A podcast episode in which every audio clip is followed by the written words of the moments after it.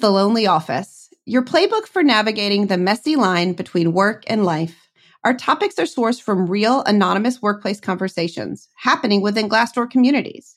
From getting fired for being pregnant, which is insane, to getting hired at a quote unquote evil corporation, we discuss timely work life issues so you don't have to brave the professional world alone. Hey, Aaron, do you have a story for us today? I believe I've been bumped, Matt. I was told not to prepare one. Whoa. Matt, come on, listen.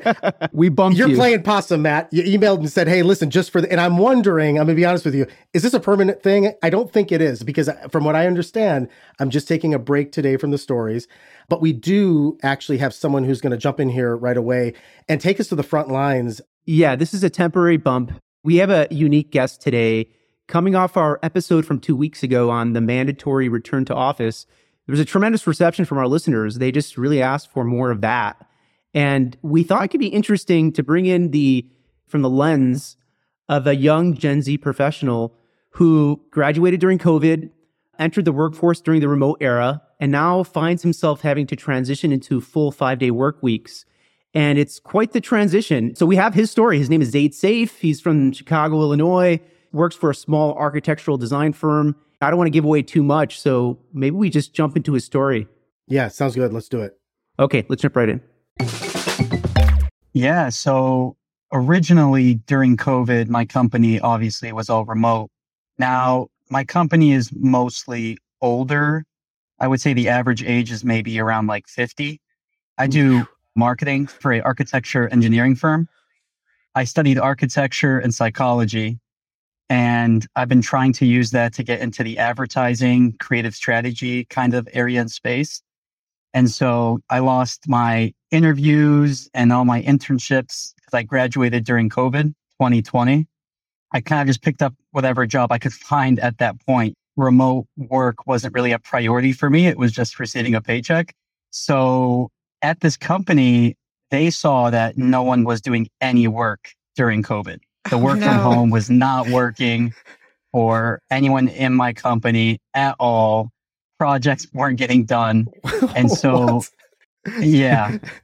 Because also, I, I believe that kind of like a medium sized, more like a small business kind of environment, which it doesn't really work well with a hybrid or online kind of structure. That didn't include you, though. You were doing your work. Yeah, I mean, I was doing my work. That's right. Anyone listening, I was doing my work. I wiped my brow a little bit when you said older folks. I just turned 40 and I was hoping you were going to say 40 year olds. You said 50, so you're good with perfect. Perfect. We are all on the same page here. So they kind of slowly started to shift it and they did lose employees because of this. Also, they moved offices from Chicago out into the suburbs. So because it was cheaper for them at the time and there was a lot more kind of going on in the city. That kind of shed some of the workers because they didn't want to move. But then over time, they kind of really started to drill in the fact that work from home is no longer going to be a thing. You guys have to be into the office. My commute is an hour long getting in and out of work. And they mm. said, we don't care. Come on. At all. So there's no flexibility no flexibility whatsoever. They transitioned from remote to full five day work weeks, cold turkey. Yes. And I would say, I mean, it took them a while to be able to fully make the transition post COVID. It was a difficult transition for sure. But I mean, they kind of just forced it. They forced it down everyone's throats and they said, this is the new norm. If you have issues, you can leave. And if not, you can stay here.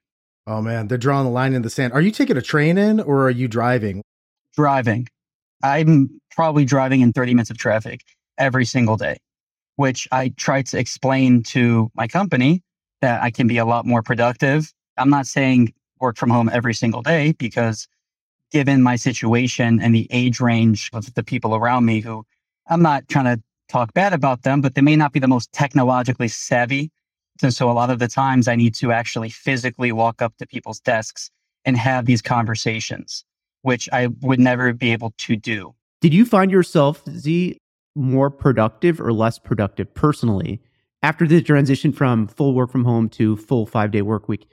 With me personally, when it comes to working from home, I was more productive when I knew exactly what I had to get done, where I had a specific assignment. I know exactly how to get done. And it was only going to take just hours of my day to get done. There's no higher level thinking. There's no needing to collaborate with any of my coworkers. In that case, I felt way more productive. But when it came to more complex projects, working in the office was way more beneficial for me personally. Now, granted, I was born 1997. So that's first Gen Z, end of millennial.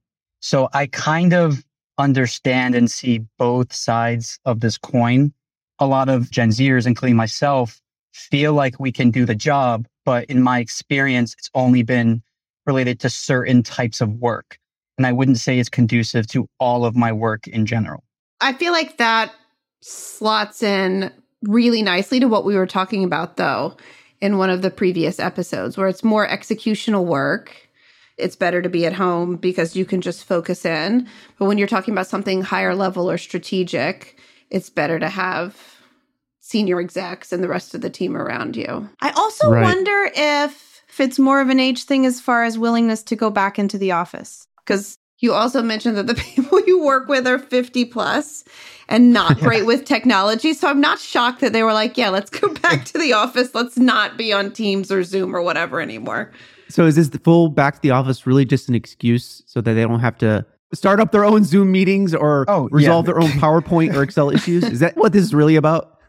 my company is obviously a little bit different because everyone's kind of in the office, but something that we just get frustrated with with our managers, it's like, you guys like to work from home, right? You guys want it, but you want a rule set for you and not for us, which we understand, right? You've built this company, you're a founder, you've put in the hours and time of work, but to us from the bottom viewing up, it's, well, where's the leadership?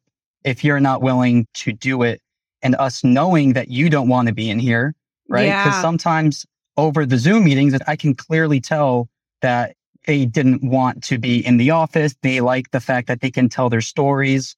The first 15 minutes is just what they ate for breakfast and what they're doing, what they were Son of a- drinking that specific weekend, and then they can go into it. And it's like, I have a job. I'd rather not be on this call. But for them, it almost feels like they can do work without doing the work. Matt and Leia, that what I love about it is he's going, Hey, I got work to do, by the way. Right. There's actually things that you're paying me for. I know I want to hear about what you had last night at the new vegan restaurant, but I actually got shit I got to do. See, I just want to clarify. Are you saying that it is more efficient for you to work at home or not as efficient? I'm not even just saying work I'm doing on my own, but Yeah. if it's just cut and dry, like X, Y, Like a deliverable. exactly. I just think it'd be very, very difficult to do it fully remote. Yeah. So it's like a hybrid situation. That's what I'm saying. I'm not sure, Z, if you're in a DeLorean because not only do you look like me, but I feel like you could be me 10 years ago, 15 years ago, because both Leia Matt, you know, I have echoed this multiple times. I was in Z's position trying to have a logical conversation with my bosses about hybrid work, saying, hey, look, it doesn't have to be every single day, but for proficiency and productivity to give you full value, let me work a few days at home. Why is this such a hard conversation to have? Why does it feel like it's an all or nothing trade off? Do you know what I'm saying? It feels like there's this all or nothing. And like you said, the leadership, and if you're asking other folks to come in, you got to be there too all the time, too, right? Did you formally request to be able to work hybrid as maybe an exception to the company policy? Is that something you approached them on? Yes. So I requested one day a week work from home. And beforehand, when I was doing it, one day a week, and I felt a huge difference on my mental health, me wanting to come into the office. That one day of work from home, I felt was a huge benefit for me. I'm still doing work, but I get to decompress a little bit. Yeah. So I requested one day a week. And you had it for a while and then they took it away? Well, it wasn't officially. Right. It's in that gray Okay. area. yeah, it was a gray area where I was able to kind of do it. I'm getting my work done. I'm in the office four other days a week. So I'm not missing out on any meetings or any company information. I'm assuming that I can do it because you let me do it, right? For the past month, two months, you were letting me do this. And now all of a sudden you just decide that you don't want to. It was very confusing, not giving us a clear reason as to why I can't. Hmm. Yeah. What you were missing was a well articulated policy on the remote work from home from the get go, or even after they change their mind, why they're enacting the policy and how they're doing it consistently across the organization. Our generation, especially Gen Z, is they claim that we're soft and all of these other things when in reality, we just know too much, right? With the internet, with programs Mm. and applications like Fishbowl, we get an inside scoop as to what the people at top are doing. And so when we hear that they're going on their vacations, right? they want to call in from a beach somewhere. And I'm sitting here being forced to go into the office without given a clear, logical reason as to why I'm not allowed to. That I feel is just bad leadership. Well, you said up front people weren't getting their work done, or maybe the older coworkers weren't getting their work done. Do you think they just decided blanket approach? They were like, look, you guys aren't doing your work, so we're cutting you off. It's like when I'm back in grade school and that one kid in class does Always the something one and kid. then we all miss out on lunch or gym. It's like everybody's running laps. Everyone's running laps because one person was late to soccer practice. Yeah. What's the size of the company again? So we have around probably 50 to 60 employees. That's pretty big. Matt and Leo, based on what Z's saying, Gen Z has because of the access points and to be able to kind of view the real world, not the sort of like CEO and the magic. There's no magic here. It's a guy who's on the beach. Now, with a company that's 50 to 60 people, how hard is it really to do a quick check in to see which individual worker really could use and benefit and be productive in a hybrid model as opposed to one in the office? Is it really that big of a lift to do that, Matt and Leah? I'll start real quick. I think the short answer is no. Again, we've talked about this. But if you're a company of 50, 100, even 150 employees, it's a lot easier for your CHRO or your COO to implement a more custom approach. I'd love to get your perspective on this, Z, but a custom approach could mean, depending on your division, the type of work you do, your performance and your performance reviews, you may or may not have the privilege of working from home one or multiple days a week versus this across the board approach policy that unfairly treats high performing workers and removes the right for them to work in an atmosphere that's not only more conducive for them, but more productive. So, yeah, I, I think it is easier when you're a smaller business. That's the whole axiom around a startup being more nimble because you're smaller. There's a smaller amount of personnel and employees to deal with. I totally agree. If remote work is a benefit, which I feel like that's how we've been talking about it the past few months, then it's a benefit that you earn with great performance. That may not be the norm, but if you just start out at a company, to me, it is absurd for you to start that working remote. That's a very logical thing that most people will understand, right? If you're very clear from the jump that yes, we do have work from home, but it is earned. You must reach certain thresholds. And once you reach those certain thresholds and that you've proven yourself, then yes, by all means, if you're getting the work done, you're getting the work done.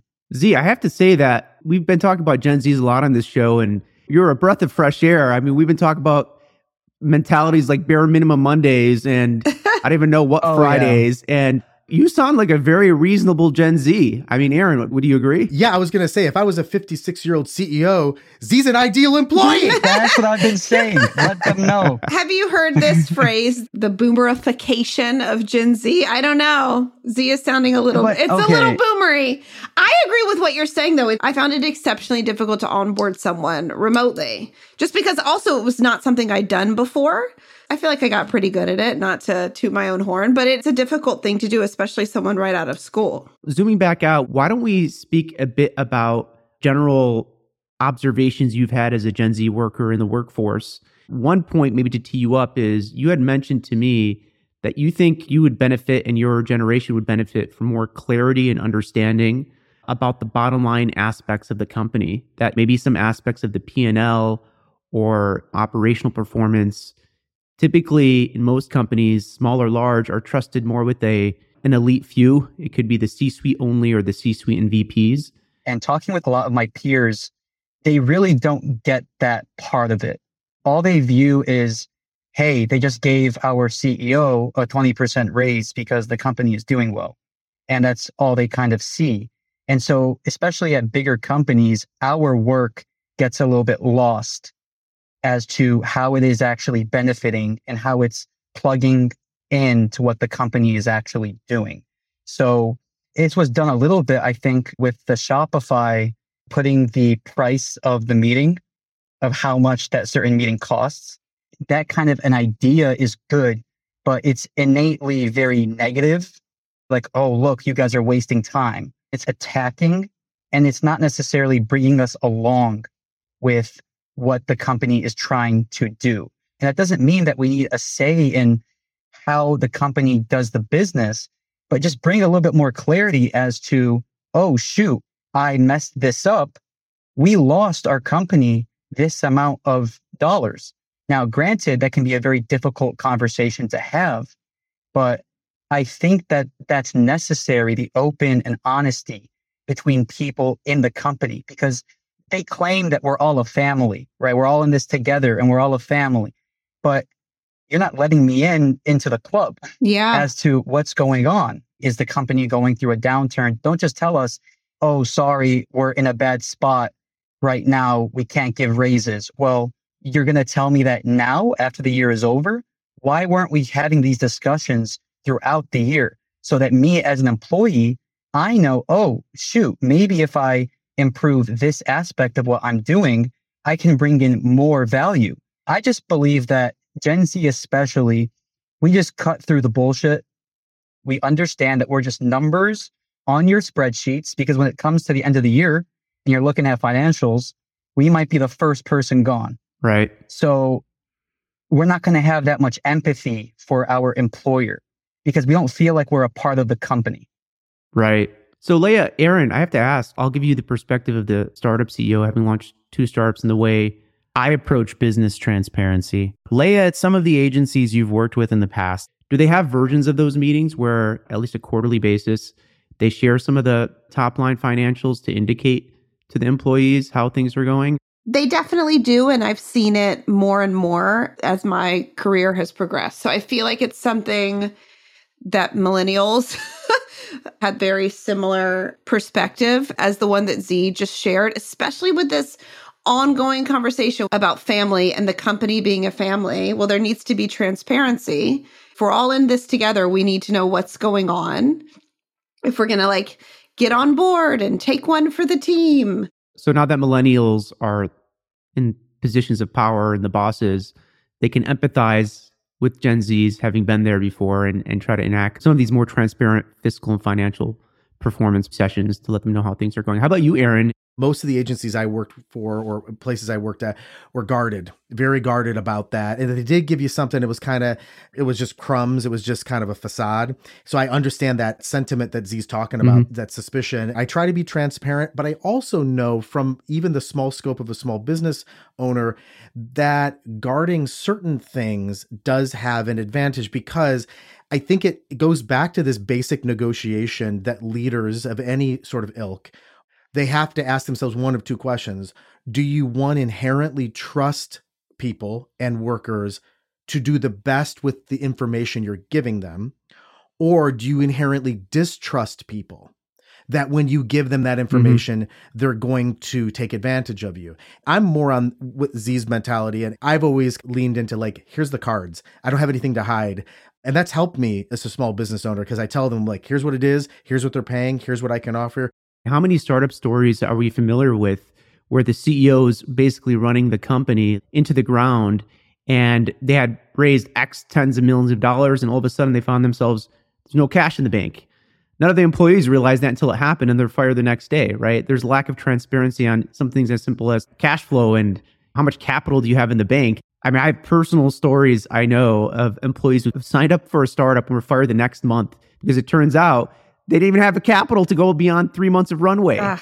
Personalizing this to my own experience a bit, I have to admit it's a bit of a push and pull. So, in the two startups I had where I had boards, on the one hand, I have to admit there were discussions that we had with the board that we didn't necessarily share with the employees because some of them were existential and could deflate the entire company. Right. There's a risk there, right? And Matt? as you know, you eventually, a lot of times you pivot as a company, you figure it out. And we did in both startups, end up figuring it out. And it could have been a, a big disadvantage had we shared some of those existential questions. On the other hand, without fail, every presentation we ever presented to the board, usually on a quarterly basis, sometimes every other month basis, we would always, my co founder, I at the time, reboot a version of that presentation, let's say 80% of it, for the company, the entire company. It's like you already did the hard work of framing the issues and the positives and the tailwinds and the headwinds, and you might as well reuse that work for the benefit of the company and bring some transparency to the employees. And we used to do that.